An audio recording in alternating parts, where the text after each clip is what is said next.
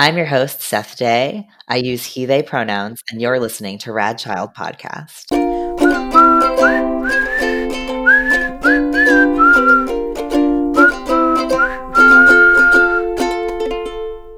Hey folks, Seth here. I just wanted to give a quick content warning that as we're talking about depression this week, um, the topics of suicide and self harm also come up in this episode. I am not going to give the timestamps like I usually do because honestly, we talk about it quite a bit, um, and it would be pretty tedious to, to tell you every time we talk about it. So, uh, if those are if those are topics that bother you, I would maybe skip this episode. Of course, you can always check the show notes for the recommendations of the books and things like that. So, anyway, I hope you enjoy the episode. All right. So, this week we are talking about how to talk to kids about depression, and I have some lovely guests with me who I'm going to invite to introduce themselves. We're just going to do our name, our pronouns, where we're from, our relationship with kids, and our relationship with the topic. Okay, cool. My name is Lloyd Jones. Pronouns are, I guess, he, they. I'm not really particular about it, to be honest. Uh, I am from England, which you could probably guess and my relationship with kids is um, I make picture books for children. Can you talk a little bit about your relationship with the topic of depression? I uh, have it, and my first book was uh, was about that as well. My name is Tuesday. Uh, I'm from Michigan, which is in the United States. I kind of live in the middle of nowhere. My pronouns I prefer they them. My relationship with children I have one. My relationship with depression I have it. That's about it. So we talk a lot um, on the podcast about sort of questions that sort of take ca- catch you off guard or that you're not really prepared to answer. So I'm curious if there was ever a time that a child asked you a question that you weren't prepared to answer. I mean, I've definitely had that happen a lot. Uh, I, I'm just so awkward that I really didn't know how to answer. Like um, when I was pregnant, I hadn't gotten married yet. I got married later in my pregnancy, and uh, my little cousin, she's like, "How can you be pregnant?" My mom told me you can only get pregnant when you're married. I was like, wow, I bet your mom told you to say that to me. Yeah, it's, you know, it's actually really interesting. There's a book called Families, Families, Families. It's by Suzanne Lang and Max Lang. That's who, that's the authors. It's just a book that describes different kinds of families. It has pictures of animal, like uh, it's illustrated and it has pictures of animals to illustrate the families. But it's like, you know, some people have, you know, some kids have two dads and some kids have two moms and some kids have this and some you know some kids have siblings and some kids don't but that's one of the pages is some kids some kids parents are married and some kids parents aren't and i was like i love that. I've never seen that in a in a children's book before about different kinds of families where that was actually mentioned and i think you know it, that's definitely important representation because not everybody's parents are married for sure especially like here here in quebec it's interesting because there was like a big it has to do with sort of like religious stuff but there was a big separation from the church and because of that a lot of people in like a little bit older than my generation like my sister-in-law and brother-in-law's generation so like maybe 5 years older than me really uh, like aren't getting married so like they're settling down and having kids and having a house but like just are like why do we need to prove to the church or like why do we need to prove to anybody that like to have a certificate to say. So it's interesting, like the different sort of mentalities around marriage. Definitely a funny one. I saw Allison uh, wrote in that kids had asked her if if she was a boy or a girl, and I've had that question asked too because I've got like really short hair and I'm non-binary and I like to present masculine sometimes, and I'm just like. It used to kind of make me feel awkward before I started identifying as non-binary, but now I'm just like I'm neither. and they're like, "Oh, okay." I'm trans, and now I'm more or less pass as a man. But um, for the beginning of my transition, I was sort of like gender ambiguous looking. And I got that question a lot, but my favorite iteration of that question, I think this is what the child was sort of trying to ask. But what they did ask was, I was on the tr- the subway one day in New York, and the kid asked, "Are you a mommy?" And I was like, no, are you a mommy? And she was like, no. And then she looked at me and said, we have so much in common. so I'm also interested in how you would explain depression to a child. If a kid were to ask me, I would just say that some people feel, feel sad when sad things happen, but other people, they can't control when they feel sad and they just feel sad for no reason. And they can't help that.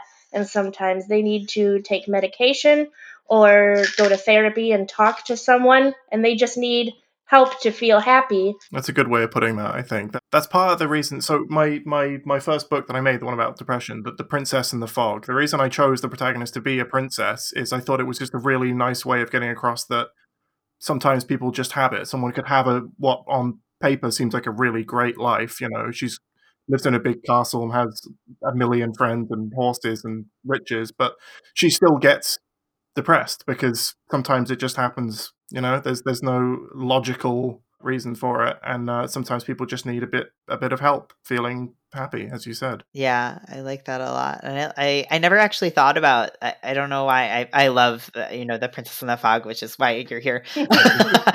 One of the things that I really I like never thought about the privilege aspect of it. That like she you know has all of these things and is still you know it's not it's not about who you are. It's just sort of you know can affect anybody. It's not it's not fair. It's not it's not sort of a rational decision that the, the universe made to punish someone. It, it it's just like it's not fair. It can happen to just anyone. Yeah, and I think that's also really important to sort of like to explain to kids because kids are like uh, young kids are very much about fairness, right? They're very um, you know, I'm the line leader and you you know, I will always remember when somebody cut me. I was supposed to be the line leader and Steven tricked me into not being the line leader in the 4th grade and I will always remember that being wronged. And as kids, I think that, that fairness is so important to us. And I think, you know, it can be hard to understand a concept of like something that's not fair and just can happen to anyone. So I think that it's important to sort of talk about that point of it. I'm also curious about just talking about what some of the, for folks who might not know, what some of the symptoms of depression are and how those might manifest in a child as opposed to an adult. And I know also disclaimer, none of us are doctors. We're all talking about our own our own experiences. Um, so yes, not, this is not medical advice. I, I, also I, I've been a depression sufferer for as long as I can remember. I've just always had something, and it was very hard to get anyone to actually listen to me about it because it, it's it's it's often it's only recently that um, psychologists have started to acknowledge that kids can even have it. And so when I was a kid, it was very much still being misdiagnosed, sort of brushed off even at times. I was afraid to even go for a diagnosis until I was 18. I knew I had it for at least six years before that. Yeah. I, I was 20, I think. It, it was I, I, distinctly remember a time. I'm not going to put anyone on blast here, but when I was a kid, I was um, I tried to talk to a family member about it. I said, I think I'm depressed. I, I must have been I, like somewhere between eight and ten, and uh, they said, "What do you have to be depressed about?" And I thought, oh, I guess I haven't earned it or, or whatever and so I just kept quiet about it for the next the next ten years. Well, I, I, think that that also speaks to how important it is when kids do come to us with things like that to um, not to just brush them off and to ask you know to ask questions. I'm a big believer that people don't take children seriously enough in our culture. Yeah, yeah, absolutely. I just remember this is sort of in a different direction, and I've told this story on the podcast before, so sorry, listeners. There was a little uh, kid who I was nannying, and he was four at the time and one day he woke up, you know, and I had told him he had asked me about me being trans, and I, you know, I was open that I was trans, and sort of, uh, you know, had told him about that, and uh, he had the understanding that you know some boys have vulvas and some boys have penises, and some girls have vulvas and some girls have, and you know, people can be other genders, and you know, he had this sort of background knowledge. And one day he woke up from his nap and he said, "My name is Gabby." And I was like, okay, Gabby, what would you like me? What kind of pronouns would you like me to use for you? Would you like me to use she, he, they? And and Gabby said she. For a week, went by Gabby and she, and then after a week was like, I'm Timothy again, and I use he pronouns. And I was like, okay, great. And that you know i have no idea what that was to that child right? That could have just been a game. It could have been you know gender exploration. It could have been a lot of things but now that child knows that if they ever do decide to be gabby again or anybody else it's going to be taken seriously and respected you know what i mean? And i think that it's really important to just respect children and, and take them seriously. I hear a lot of stories whether it's about you know whether it's about um, like medical conditions and things or whether it's about gender or sexuality of kids like i remember coming to my mom and thinking you know being like i think i'm a lesbian and she was like no you're not. You just don't know what the difference between friends and romance is. And i was like oh okay. You're a grown-up so i guess you're right. Yeah that's it isn't it? That's um and that's it's not just that's not just a child way of thinking like oh you're a grown-up. You must you know you must be right. Grown-ups also think that way a lot of the time you know?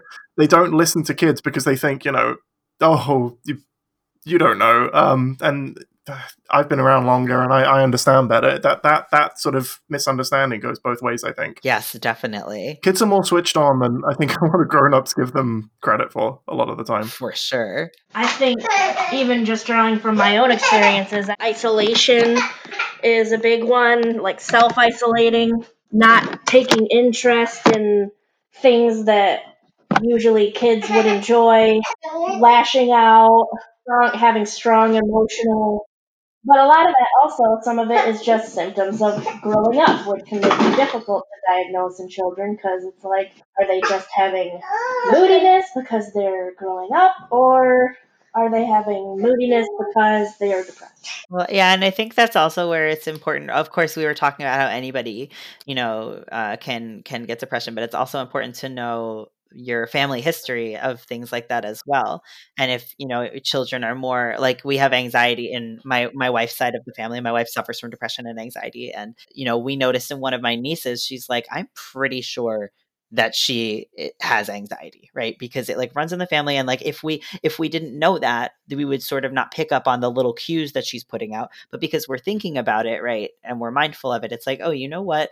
That's something to keep an eye out for as she grows up and i think that it's important to you know sort of be mindful of all of these even if it doesn't run in the family to be the more we know right the better we can keep an eye out for different kinds of things and take them seriously. And especially like lloyd was saying like if if your kid comes to you and says something like that to absolutely take it seriously. Also like what that's so like i can't even imagine like knowing the word depression at that age too is like kind of amazing. I must have picked it up from somewhere. I don't know where. For me, I just I just always had this feeling like I was different and I didn't know why.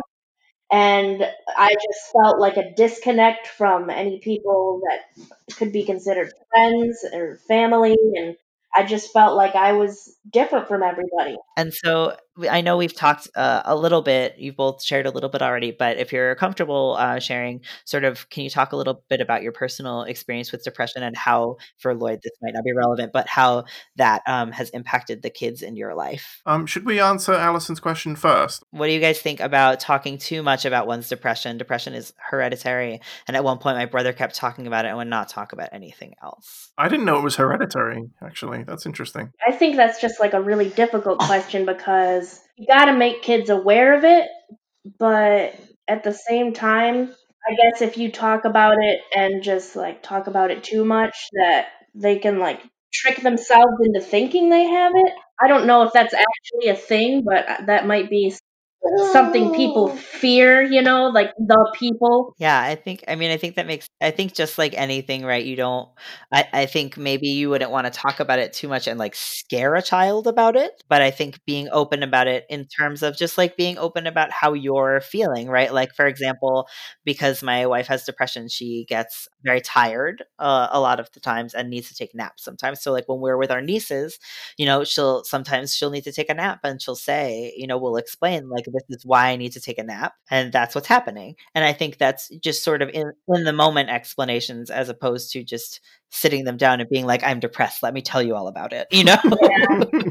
I think that's good as well because that, that's going to normalize behaviors like uh, like needing to nap and stuff like that. I think that that makes more sense. It contextualizes things. Yeah, normalizing and talking about that stuff I think is really important. Or even like for example, like I will if uh, you know, most of the time just the way that I personally process emotions, I'm pretty like calm and collected. But you know, once in a while, like I mean, I, I cry and I get upset about things, and it if that happens while I'm with children, or if even if I'm frustrated or angry or whatever the feeling is, I'll say like, "Hey, you know, I'm angry right now because this is happening. I'm sad right now because this is happening." And like, I think it's important also to be vulnerable about our own emotions with kids and to show them that it's okay to express emotions. You know? Yeah, I think that's important. With kids talking about depression, it really depends on the age as well. Like younger kids, it's best to just keep it simple and, and not talk about it very much unless it's like like you said, where it's a situation where it's affecting me right now, and you just explain what's happening and simple. And then when they're older, uh, maybe explain more in depth, but also not like oversharing, like you said, not to scare them. But I don't really think that you can share too much. I'm not going to get depression just from hearing about it.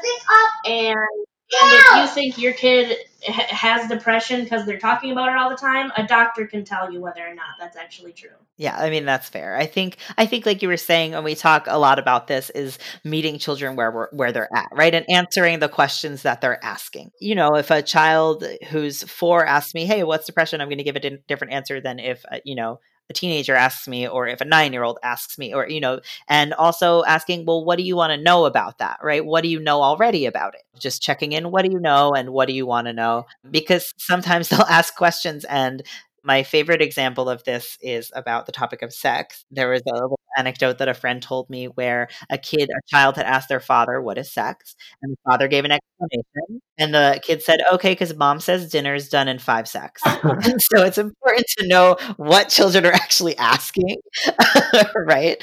Definitely, like you were saying too, giving them, you know, meeting them where they're at and giving them the information that's age appropriate for them uh, and not giving them, because honestly, right, like a three year old doesn't want your 20 page dissertation about depression and how it affects brain chemistry. And you know what I mean? Like that's not the information they're looking for.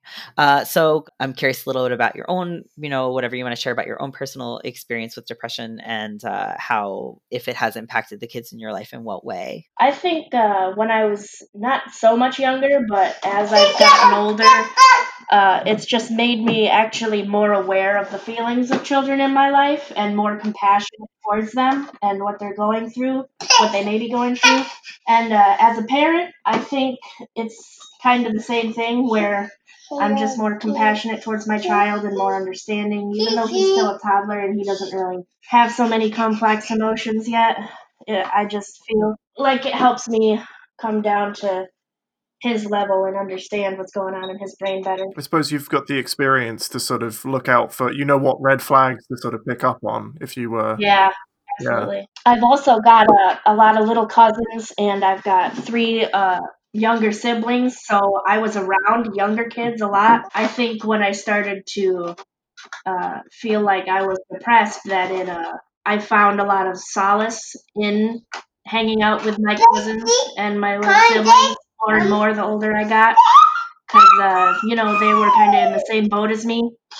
And uh, it, I felt like it just brought us together. Well, I think definitely, right? Like sharing experiences, you know, definitely can help connect us. I'm also curious because I think we sort of skipped over, I asked sort of a two parted question, and I don't think you really got to answer this part of the question. But um, what are some of those things that we can look out for? As a as a kid, I was often described as fed up. You know, I was always sort of bored and just like not happy doing whatever I was doing or being wherever I was at, and I was just a bit not quite restless because that sounds more active, but just like yeah, just just just fed up, just never quite sort of satisfied with what I was doing, and I think some teachers sort of mislabeled it as having an attitude problem. I just think I remember getting some school reports that were like, you know, this arrogant child doesn't care about what I'm, but it's just because you know I just yeah.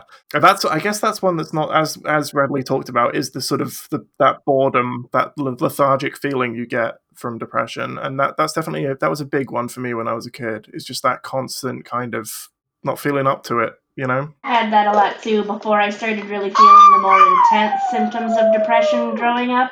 It was mostly just a lot of being discontented and uh, I, for me the way it, it presented was that uh, I wouldn't like do any homework or anything because I just couldn't make myself like get into anything the like lack of motivation. Yeah, but, but I was really smart and I was always I was always reading. That's what I would do because I was always bored and I needed something to stimulate me. So I just read and read and read always every second of my day. So the teachers were just like, you know, she's smart, she's fine. It's all good. it was not all good. all right, it's about time for some announcements. First of all, as always, thank you so much for listening. I actually wanted to give a special shout out to a new listener, Tracy, who reached out to us about our body positivity episode and how it really helped her navigate that conversation with her 13 year old. So um, it always brings me a lot of joy uh, when I, I know that the work that we're doing is actually helping people. so please, if you have found any of our past episodes helpful, feel free to just shoot us an email, um, message us on Facebook, any of that stuff, and let us know because it really uh, helps motivate us and the work that we're doing here. Aside from that, we just have one other announcement, which is I just wanted to quickly tell you about one of the Upford Network's uh, new shows, Natural Toonie, uh, which I've mentioned before. It's an actual play Dungeons and Dragons podcast, uh, which means that we are playing the game of Dungeons and Dragons and you can listen along to the story. Um, I am actually now a regular cast member of that show. Um, so if Dungeons and Dragons is something that interests you, definitely check that out. It's called Natural Toonie. You can find it on the Upford Network's website, www.upfordnetwork.com, or on the podcatcher of your choice. It is for older teens and adults. I would not recommend it for children because it does tackle some more mature topics. But at any rate, other than that, just our regular stuff. You can follow us at Radchild Podcast on Facebook, Twitter, and Instagram.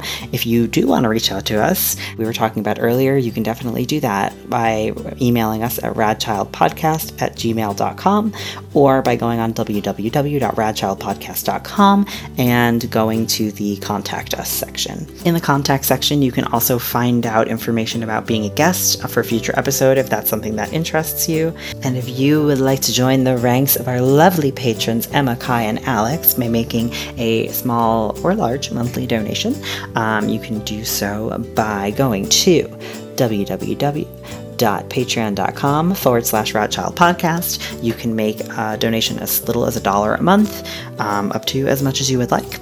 And there's all sorts of different rewards for our different tiers. We have things like bloopers, care packages, book recommendations personalized to your kiddos, um, and lots of different things. So definitely check that out. Uh, and last but not least, if you go either on our website, uh, www.radchildpodcast.com uh, under store, or if you go on Etsy and search Radchild Podcast, you can find all of our awesome merch. We've got lots of fun stuff there buttons, stickers, postcards, um, and hopefully we'll be coming up with some new stuff soon. And uh, last but not least, I almost forgot, uh, I just wanted to thank everyone because we are officially a year old. Woohoo!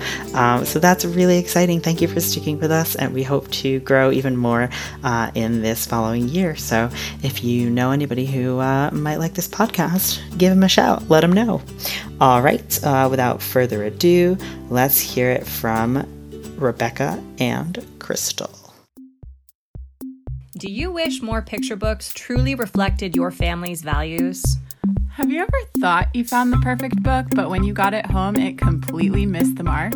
Shift Bookbox is a picture book subscription service for kids ages 3 to 8, built around themes of social justice and centering diverse characters and creators. Each box features two beautiful picture books as well as expertly crafted discussion guides. We know that families want to engage kids in conversations about social justice topics, and we recognize how challenging it can be to find the right books and to feel supported in having these conversations. We find the books, we provide the prompts, you get both delivered to your door. Subscribe today at shiftbookbox.com and use the code RADCHILD, Rad child. all one word, RADCHILD, Rad child. for 10% off your first order. Shift Bookbox, curating little libraries, cultivating big change.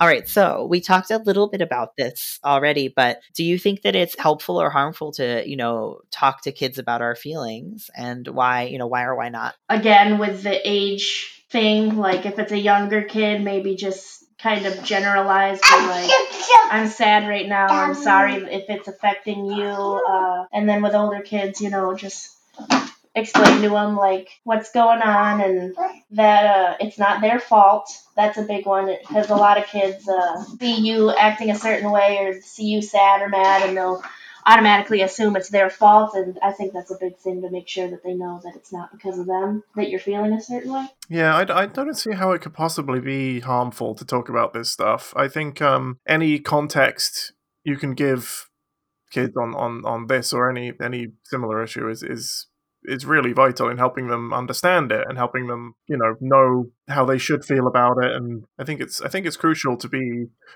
open and honest with children Yeah, absolutely. And I think, well, I think that I'm the like why it would be harmful category.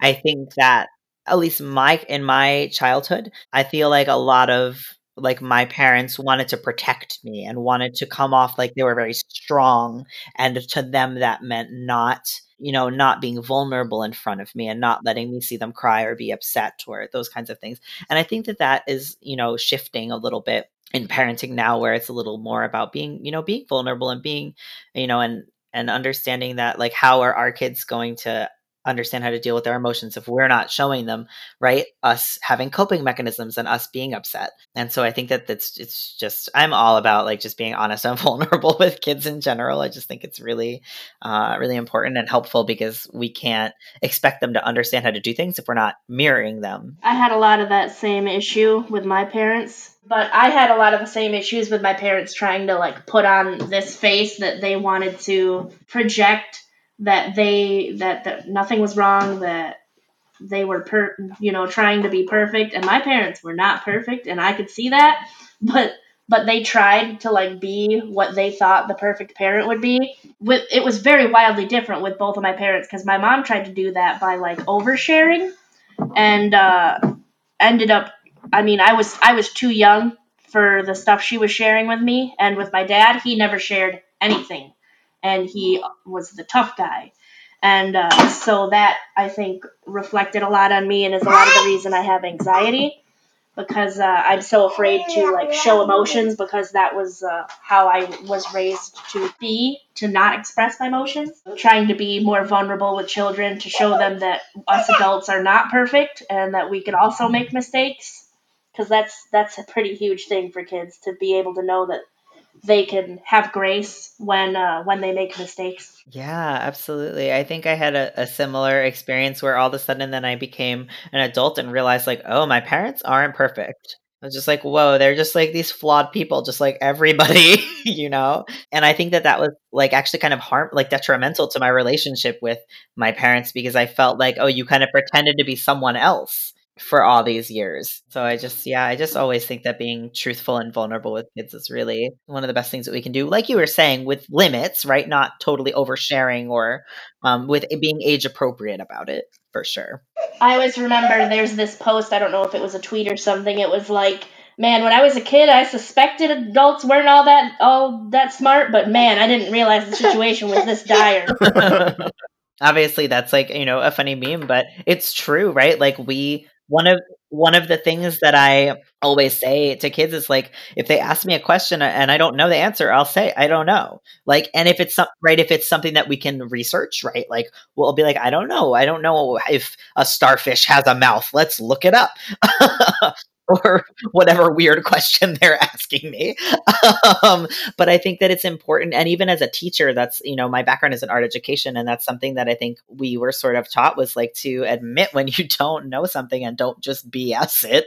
I think it's important for kids to know that we are not these all knowing, perfect beings. I don't think there's any room for arrogance in education. I think if you don't know something, it's much more beneficial for everybody to actually say, "Oh, why didn't we figure that out?" I was definitely one of those kids that asked a lot of questions that that adults didn't know, and they're just like, "Shut up." yeah, that is, we do not recommend answering the questions with shut up. No. yeah. Yeah, I think well, a lot of times we'll shut kids down, or I think sometimes they can wear us down with their why, why, why, why. But I think, I don't know, I tend to think if kids are continuing to asking why, then that means that we're not answering the question well enough. I haven't figured out what your question actually is if you keep asking why. But then again, there are kids who are just going to ask why about everything. So, so we talked a little bit uh, about about these things, but um, you know, therapy and medication are often parts of treatment for depression, and uh, can kind of be like a little bit of taboo subjects, even among adults. Uh, and I'm curious how you would talk to your kids, the kids in your life, about these things, either you know, as an adult yourself who utilizes these things, or you know, or if a, a child has depression and they, you know, maybe need to utilize these things. It's good to explain to kids that depression means like you're you're sick, but it's in your brain, and you still need to see a doctor for being sick. And the difference is that instead of your doctor helping you with something physical, they are helping you with something mental. I love that. And that makes a lot of sense. And I think it's easy for kids to understand okay, when I have, right, a, you know, when my I get a, a stomach ache or whatever, I'm feeling sick and I go to the, you know, the doctor who takes care of my body, right? My stomach or whatever, then I can, you know, if my brain is sick, then I go to the doctor that takes care of my brain. I think that makes a lot of sense. There's definitely uh, stigmas about um, about depression and, and and its its treatments. And I always remember, I mean, this isn't I wasn't a kid, I was like 20. This is when I first was diagnosed officially with depression.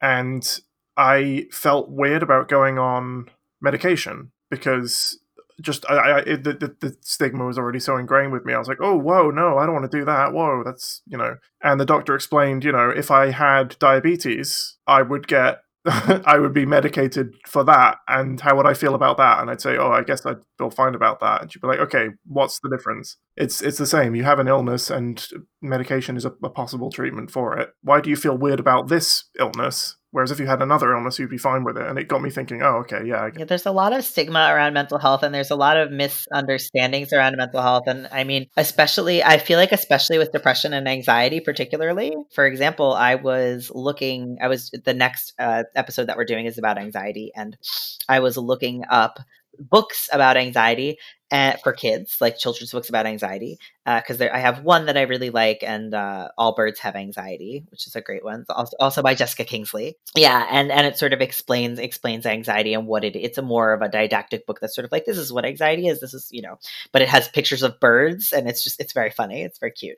But anyway, I was so I was looking for other books about anxiety, and all the books that were coming up were like it, the list would say kids books about anxiety, and it would be like I'm afraid of the dark or I have I'm worried about stuff and I'm like being worried about stuff is different than having anxiety. and these would be lists from therapists that I was finding and I'm like, you don't understand what anxiety is if you're giving me a book about somebody who's afraid of the dark or somebody who's worried about something. I think maybe an approach to that would be to look more at like psychologist recommended books because But even so these were like therapists recommend I was like very surprised at and it's just it just goes to show the lack of understanding around a lot of mental health issues and there's just like a lot of stigma and I think that it's like you know we need to break it down to just like you were saying like just if any other part of your body you know was sick or not working or whatever we would give it we would get medicine and you would go to the doctor for it and it's the same it's the same idea. Contextualizing it like we were talking about before right? I don't know why it always comes back to naps for this but um it's it's like when it you know when it comes up in conversation or if kids ask me about things i'm always you know honest about them and i think uh i think that's you know it sort of makes it normalizes things right? For a kid to see me or their parent or whoever taking medication every day. It normalizes the taking of medication. Or I'll be open about like, oh yeah, I'm going to therapy tonight. Like like I'm doing anything else. Like, oh, I'm going to play a game with my friends tonight. No, I'm going to therapy on Tuesday, whatever. That's my schedule. Uh, and I think that that helps, you know, normalize those things for kids for sure. I try to do that a lot as well. Like, uh, just in normal conversation, be like, well, today I've got this, uh, tomorrow I've got therapy, then next week I am seeing a psychologist over the phone. Really nice, by the way. Working it into my daily talks with people, like, what's up? Oh, you know, just got back from therapy. It was really nice. I think everybody can benefit from going to therapy. I don't think there's a person in the world who wouldn't I don't think everyone needs therapy, but I think everyone would benefit from therapy. Yeah, just like talking things out, like because every everyone has problems. Yeah, we all have stuff going on, and I think that there's, you know, it's interesting that there's such a stigma against just talking about your problems. Yeah, I don't know what that is. It's very interesting. That's that's an episode for another kind of podcast. so I'm also interested in, uh, you know, what kinds of coping mechanisms we can use to to help us, you know, deal with depression, and maybe things that we can you know also share with the children in our in our lives. I like to uh you know like i said before i like reading a lot uh playing video games just any kind of games at all. With children there's so many options for even video games these days interactive video games for toddlers and everything.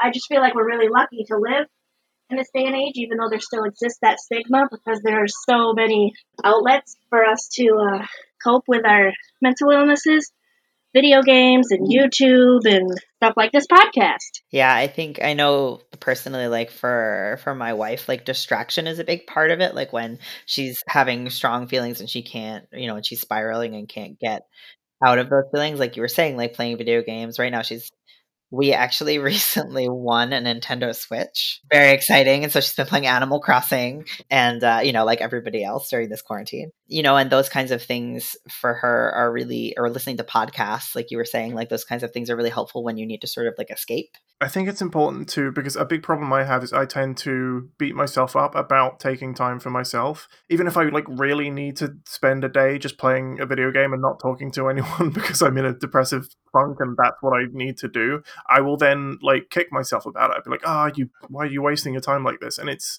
I think it's important to not only do those things but also to allow yourself to do those things and be be be kind about it be be be nice enough to let yourself have that break absolutely and i think that's part of a lot of societal pressures of always being productive and productivity and you know which stems from capitalism which is a whole nother episode but i think that you know it's hard sometimes to allow ourselves to have that time to ourselves. Uh, and I know sometimes similarly when my wife has those days, she'll be like, Oh, I wasted a day. And I'm like, But you didn't waste a day. You spent a day on yourself. And it's that reframing, I think, of of that because you're important, right? Like you, and I always like whenever we're having those moments where we're thinking about, you know, oh, I'm not worth it, oh, I'm not this. I'm like, would you talk to your friend like that, or would you talk to me like that? And I think that's that's one that really helps me. Like when I'm beating myself up, I'm like, huh, when I talk to my wife like that, would I be like, you wasted a whole day, you're worthless? Like, no, I definitely would not say that. I was going to say uh, a coping mechanism that really helps me. I have depression and anxiety, uh, and this kind of helps with both in its own ways. Um, I read an article recently about the uh, the impossible task. I don't know if you've heard that particular terminology. It rings a bell, but I've not. So it's this idea that um, you know when you have depression or, or associated illnesses, um, sometimes something that you've done a million times before, something that should be relatively straightforward, it just suddenly you you just can't do it. You've got this blocker in place. Maybe it's cooking dinner for yourself or eating anything at all or, or maybe it's you know going for a walk or whatever it is um, for some reason some days you just will wake up and you won't be able to do that thing and you'll sort of beat yourself up about it and something i've often really helped with that is um, I like to make uh, I like to make lists and I like to sort of plan things. It only takes like five minutes. You just get a spare piece of paper and a pen, and you just kind of write down what are the things that you need to do, what are the things that you would like to do, when things need to be done, if they have deadlines or whatever. And just having that out in front of me helps me feel a bit more like if the impossible task is something that doesn't need to be done right now, I don't have to do it right now. And that helps me calm down, you know. If it's that I've got a commission that needs to be done but for this weekend, just having it in my head kind of freaks me out. But if I write it down, it's like, oh, actually, it's three days till the weekend. I can I can pause. I do the same. I do the same thing. I have ADHD, and I do the same thing for my ADHD as far as like making lists. Lists are so are such a helpful. It sounds like such a simple thing, but it can be such a helpful coping mechanism for so many different things. Just like having it written down and out in front of you, and like just get it out of yeah. your head because it's, yes. it's it's just going flying around in there and making you panic. but if you can actually look at it, if it's something you can hold in your hand and you can sort of look at it and go, ah, this is one thing. This is just one thing. You know, they're really helpful. I think that's that's really good advice, and I think that's advice you could you could share with children as well. I think that's something they would they would understand. I'm sure it's uh yeah, just sort of sit down, take stock of the things that you that you need and want to do and then it helps you focus that much more and it's it's such a simple way to do that. And with a kid that could even you know that could even look like drawing about it too or yeah you can do all sorts of different things with that. But sort of getting the worries you know or the whatever you're thinking you know ruminating on out and onto paper or in like a physical you know way i think can be really helpful. Uh, so another thing about depression right now there you know there's chronic de- chronic depression which is you know different than you know acute depression right? So there are people who suffer from depression their whole lives and you know that's just a part of a part of them. And there are people who might have a you know have depression and then uh, you know they don't have you know don't have it anymore.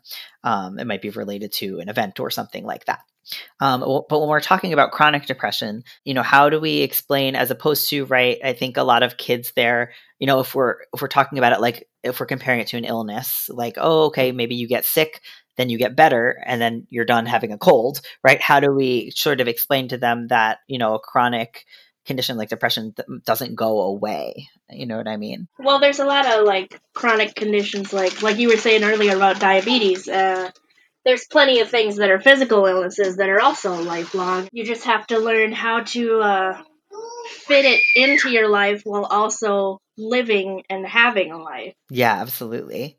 And you can't let it like uh, control your life because there's this big um, pressure to just like I mean the pressure is from the depression usually to just like make it every moment about the depression, and uh, I think part of uh, medication and therapy is to uh, bring yourself down to some sort of normalcy, or at least attempt to uh, your own version of normalcy as it is, since everybody's version of normalcy is different. And I don't like to use the term normal, actually. Yeah, me neither.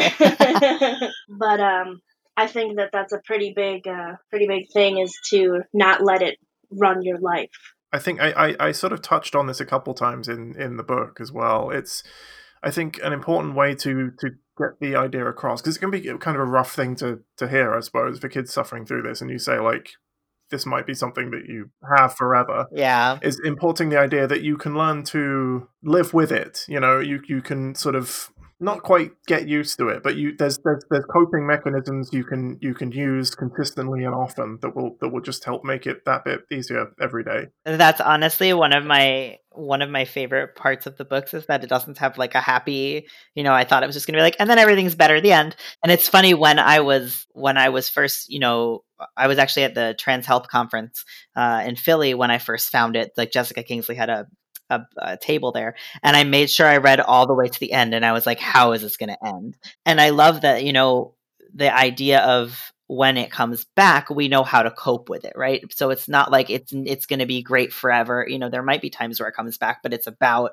knowing how to cope that's a really important thing to to drive home. It's not like well it might come back and be terrible but it's like well what can we do when it comes back right? We've done this this and that that have been helpful for us so we know how to deal with it. And so i think that that's a way to make that a little more optimistic. So i also um, wanted to talk a little bit about uh, self-harm and suicide and i'm curious like that's definitely something that is you know tough to talk about and also i think has a lot of taboo around it as well.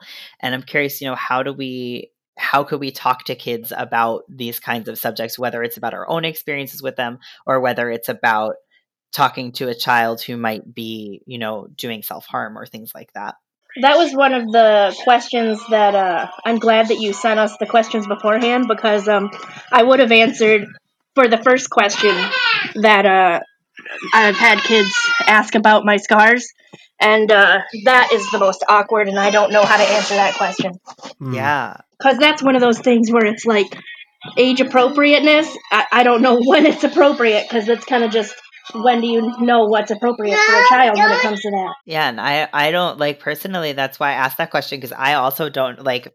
I don't know that I have a good answer to that question. I think it's really but it's definitely something that comes up right because a, a lot of you know there are a lot of folks who do have visible visible scars and things like that. And um and kids you know kids just ask their you know they have questions about everything. And i think that it's it's definitely a tricky one to answer. And so i'm curious you know even if uh, listeners or other people have thoughts about that, I would love to hear. For me, I used to, when I was really insecure about it, I used to just straight up lie and say they were something else, which, you know, kids are pretty smart and they can tell that that you're lying.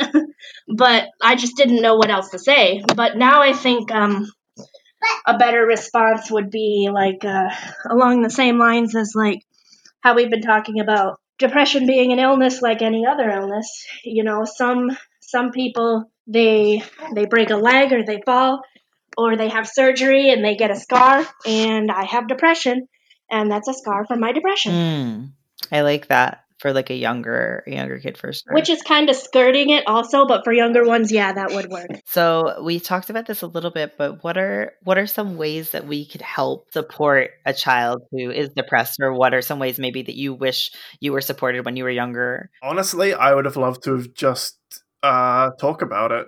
You know, I wanted to talk about it. I was sort of I learned the word depression from somewhere. I I don't know where, and um, I I wish yeah I'd been able to have an open and frank conversation about about what it was and feel a bit less alone and and hopeless.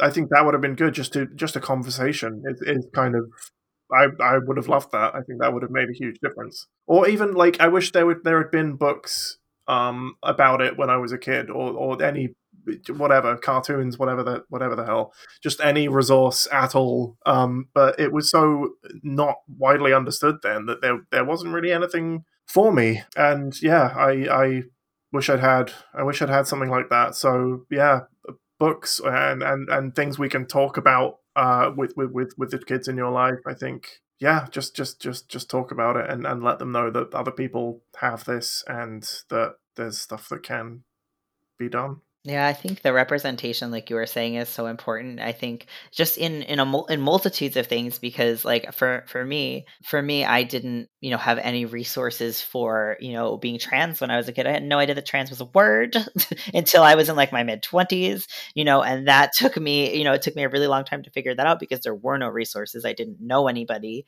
who was trans. I didn't hear stories about people who were trans. We didn't you know we didn't talk about it. I have a similar thing about being bi. I think I I always was when I was a kid, and that was just not something I knew how Oh, to. even now, even now, bi yeah, I am also bi, and even now, bi representation is like, pfft, gosh, I'm so. It's funny. This is a tangent, but there's a show called The Magicians that's on Syfy, and and they had it's it's pretty good, and um they had a bisexual. The main character was bisexual. Of course, they didn't like actually say it, but like he did, you know, date and sleep with both men and women, and um, but we can't actually say the word bisexual, you know and uh oh, god forbid.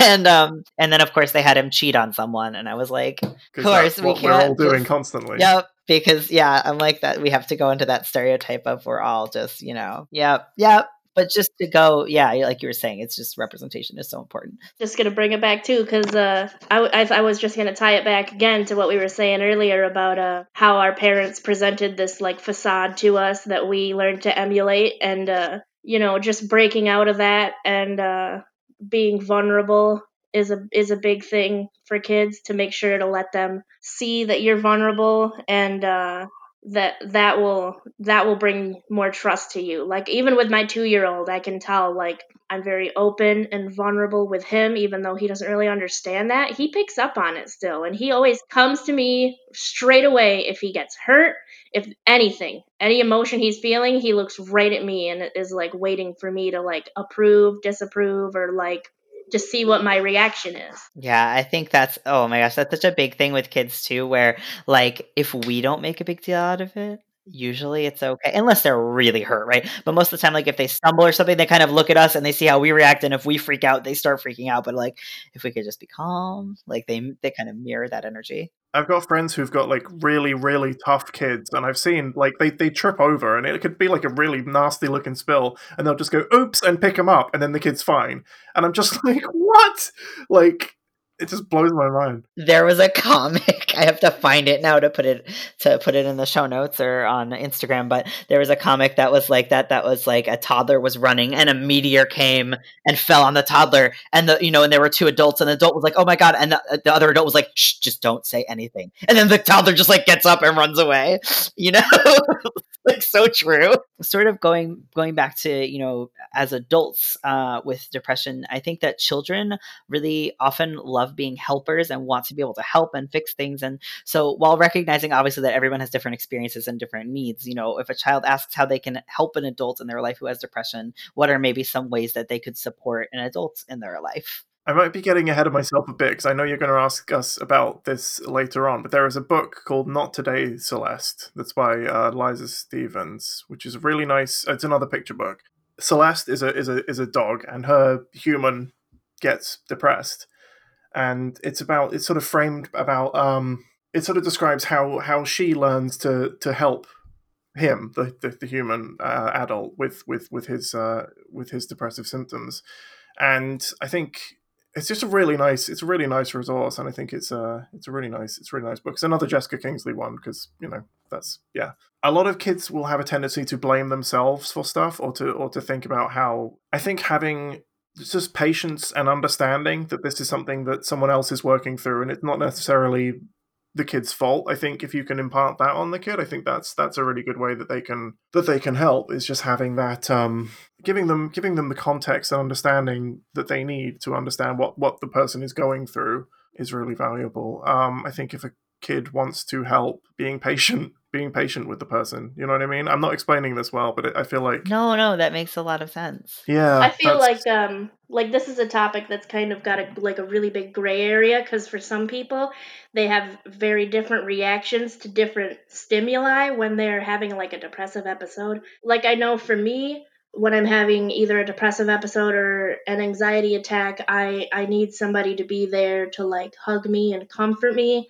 But for other people, they just want to be do not touch me, you know, kind of deal. Like questions are always a good one. Tell the kid, you know, to tell the kids like, well, if you have someone in your life who is depressed, ask them what you can do to help them cuz they will know better than any advice someone else could give, you know? Yeah, and that's why I sort of wanted to drive home that like everybody has their obviously everyone has different experiences and you know um, something that works for one person it might not work for someone else. But I I definitely think that it's really important to you know to be like i mean i just keep i'm a broken record with talking about being vulnerable with kids but i think there there was another episode we were talking about grief and one of the the parents had just lost their so it was a, a like a three generational household where it was the grandmother the father and the daughter who was three and the grandmother just passed away and they were all living in the same house. And uh, he was talking about how you know sometimes when they talk about the grandmother you know the little girl knows to just like give the dad a hug you know, like she knows that like that's like he had said, like, you know, I just when we talk about Tita, like I just, you know, I need a hug. And so whenever they do, like she just gives him a hug. Like she knows that now. You know what I mean? That that's like something that he needs and is able to give that easily. You know what I mean? It's something that she can understand even at three. That you know, oh, th- this makes th- my parents sad. I can give them a hug that can help them feel better. And so I think that you know, just being clear about our needs, like whether it's we need to be alone, we need someone with us, or um, whatever it is, is you know, kids are able to do uh, do those things or whether it's you know being patient or you know what? I i really am feeling tired and i need you to do you know to help me with clean up your own toys today or whatever you know whatever those things might be. I think a good example of kids helping out uh, adults or older siblings even with depression i've seen there's a post that's a couple years old where a kid brother or sister put skittles in with their siblings depression meds and I think that uh, small things like that, just to make make that person feel more accepted, like if it's an older kid who understands more what's going on, let them know to like uh, help normalize stuff like that. We've talked a couple of times on the podcast about spoon theory. Are y'all familiar with spoon theory? Oh God, yeah. No, actually. So basically, it's uh, it's this theory that, and I need to, I I keep forgetting the name of the person who uh, coined this term, so I will have to put it in the show notes. But um, basically, it's this theory that everybody every day, you know, has a certain. It's a disability theory that everybody every day has a certain amount of spoons, and so folks with disabilities might have less spoons, and the folks with you know, and it, sort of is like equivalent to energy, right? So I, a relatively able-bodied person, might wake up and have ten spoons, and it might take me like uh, recording this podcast might take one spoon for me, and you know, cleaning the house might take a spoon or two or whatever, and and it's how much energy I have. But for my wife, for example, she might wake up today and only have three spoons because she has depression and anxiety, right? And it might take her a whole spoon to get out of bed, it might take her a whole spoon to take a shower, right? And then she's left the rest of the day with one spoon, and you know, has to decide how to expend that. Um, and I think that that's something something that is pretty it's you know visual like you can literally just take out some spoons and explain you know explain it to kids. And i think that it's something that they can understand. And it's a theory that i just really like. I find it as a visual person i find it very tangible and um, very easy to understand. I was going to say i actually have heard this. I don't know why it's spoons though. I don't know why that's the particular well the the the sort of theory uh, the the myth behind it at least from what i know uh, i have to do a little more research on this because i I always heard it as sort of like we didn't really know where it came from. And then I was talking to one of my co-hosts last week, and they were like, "No, no, we know the person's name." So I don't don't quote me on this. Um, but basically, what they were saying is that they were at dinner with a friend, and they were trying to explain this to a friend. So they literally just took all the silverware on the table and put it in front of them and was like, "This is so that's why it's spoons." So it's just an arbitrary. It's just a thing yes. that you can have yep. multiple of. Okay. Well, there's there's a there's a really um well I'm saying it's really great. I hope it's great. It, I have it uh, coming to me. I've only read reviews of it, but there's a book called a kid's book called "How Many Marbles Do You Have?" and it's the same idea about spoon theory, but for kids, but it's with marbles. And uh, so so there are you know some kids resources about about spoon theory. I'm hoping I'm crossing my fingers that it's as good as I want it to be. I use that the spoon theory to explain to my mom about how uh, I my depression and my anxiety. I also have some chronic pain issues, and for me, that's a big issue is having energy. And I explained to her that you know you might wake up one day with the same amount of spoons as me also but it also takes me more spoons to do certain things than it than it would you like it takes a whole spoon for me to just get out of bed and go downstairs for you that might take like literally no spoons to make it visual like that just helps in general not even just children Oh yeah, for adults too. I mean, it's you know a theory that is used with adults, but um, I think it's just helpful. Again, it's like it, it, it, there's something more tangible about it than just saying like I don't have energy to do that. You know what I mean? The idea that we all sort of have different you know amounts and and it's like you know just those spoons might not regenerate the next day. You might wake up and have no spoons. Yeah, I also explained that uh that like, you know, if you run out of spoons doing essen- doing essential stuff and then you've got more stuff to do, you might borrow spoons from tomorrow and then tomorrow there's less things you can do. Yeah, absolutely. And so I think that that's something a really useful way that we can explain that that to kids. And Lloyd, you had already uh, mentioned one, but I'm curious if if either of you have any other recommendations for resources, whether it's kids books or uh, it could. Be, I mean, it could be for adults as well, but resources, whether they're books or videos or websites, and anything that you found useful or you like. I couldn't really think of anything. I I've been like more looking for resources and now that I'm getting them from you guys, like these books for my son, I'm like writing it down. I'm like, this is what I got to read, and this is what I got to read. so I, I don't really know that that I have any recommendations because I'm I've been looking for them. Fair enough. Yeah.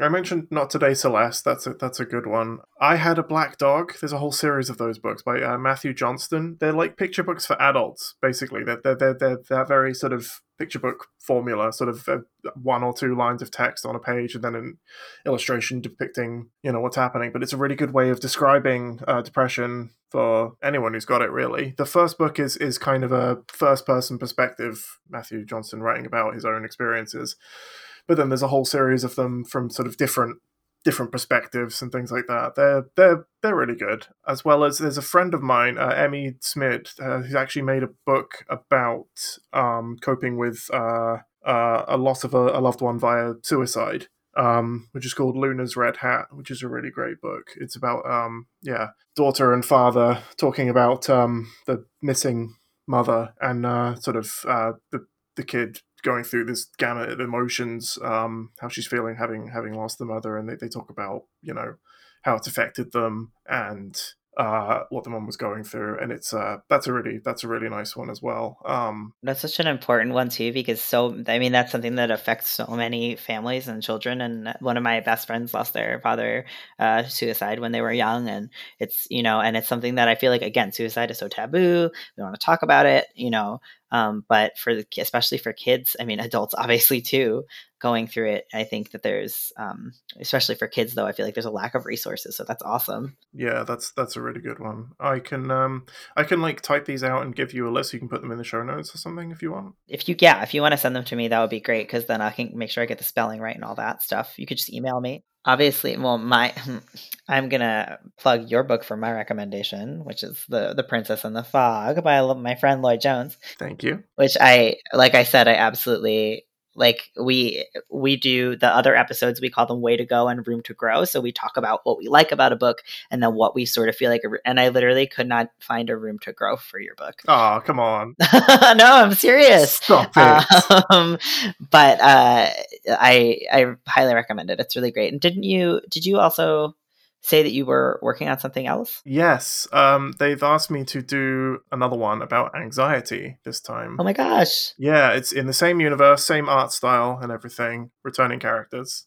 I don't know how much I'm allowed to say, but it's about a, uh, a trainee knight who's got anxiety. And it has nothing whatsoever to do with the book, but the knight is also non binary because representation is important. Yay! I, I love Hell that yeah. so much. Oh, um, that is I'm awesome. crying. I'm so happy. But yeah, Uh. that was that was a really fun one. It's not coming out till January, so it seems a bit silly talking about it now. But no, uh, that's, amazing. coming out, and there's hopefully going to be with- in talks of doing it as a sort of turning it into a whole series as well. So there could be more on the horizon that I don't know anything about yet. That is so cool. Yeah, it's going to be called The Nervous Knight. Be the first book. I'm I'm I'm actually changing my my pen name. is going to be Anthony Lloyd Jones going forwards. So it, this is going to be the first. so people can find you. Yes, I don't know if you've tried to Google Lloyd Jones, but There's it is another Lloyd Jones author, and even and and he's credited as writing your book on Google. I think I told you this. yes, it's bad. Yes, I've requested to have that changed. So going forwards, I'm going to have better SEO, hopefully, uh, starting with this book. it's so frustrating. yeah, it's, it's it's the worst. But um, yeah, That's amazing. I'm so excited. I need another book, another good book about anxiety. Like I was telling you, I was all the ones I was finding, I was like, this is not about anxiety. And oh, the other the other recommendation that I have, uh, besides The Princess and the Fog, is uh, there's a book called v- Virginia Woolf um, by Kyo Maclear. It's one F. Uh, it's about a, a little wolf, but it is about it's based on Virginia Woolf and um, her. It's like her and her sister, and yeah, it was one that we featured in another. Oh, gosh, I I don't know if it was on chronic, maybe it was on chronic illness.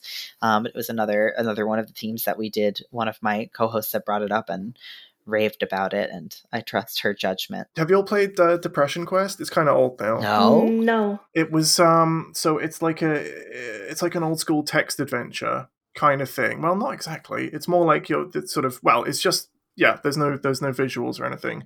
But um it just describes really mundane you're just this this guy in a apartment and you just live a normal life, but you have depression. And so like you've got to do these really sort of menial tasks, but um your mental health is like being monitored in the in the way that you accomplish things and like certain options will be blocked off to you. They'll become impossible tasks depending on how you're doing.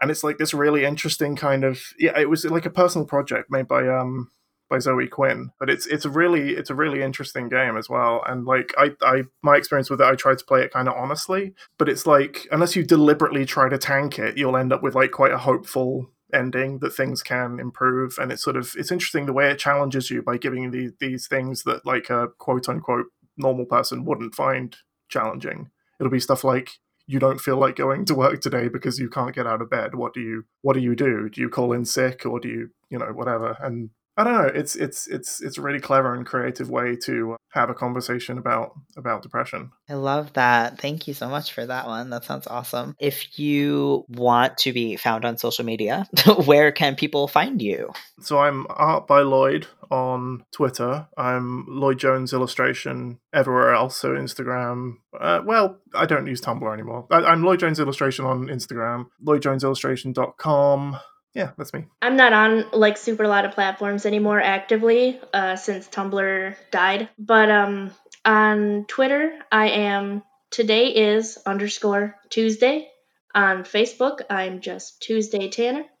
On Instagram, I'm pretty sure my name is Golden Mallorn, which is G O L D E N M A L L O R N. And uh, those are the names I use pretty much anywhere. So if you look, if you want to find me anywhere else, try looking up those names. And, and if you don't find, if you don't find me, then I'm not there. Not there. well, thank you all so much. Uh, I really appreciate you being here. And remember, stay rad.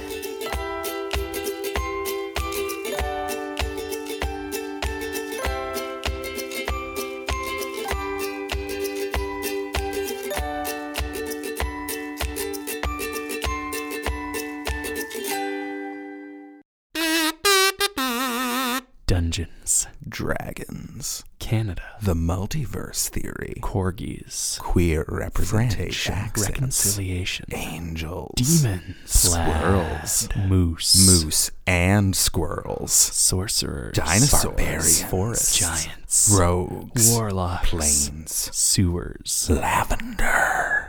Natural toonie, A Canadian Dungeons and Dragons podcast. right here on the Upford Network.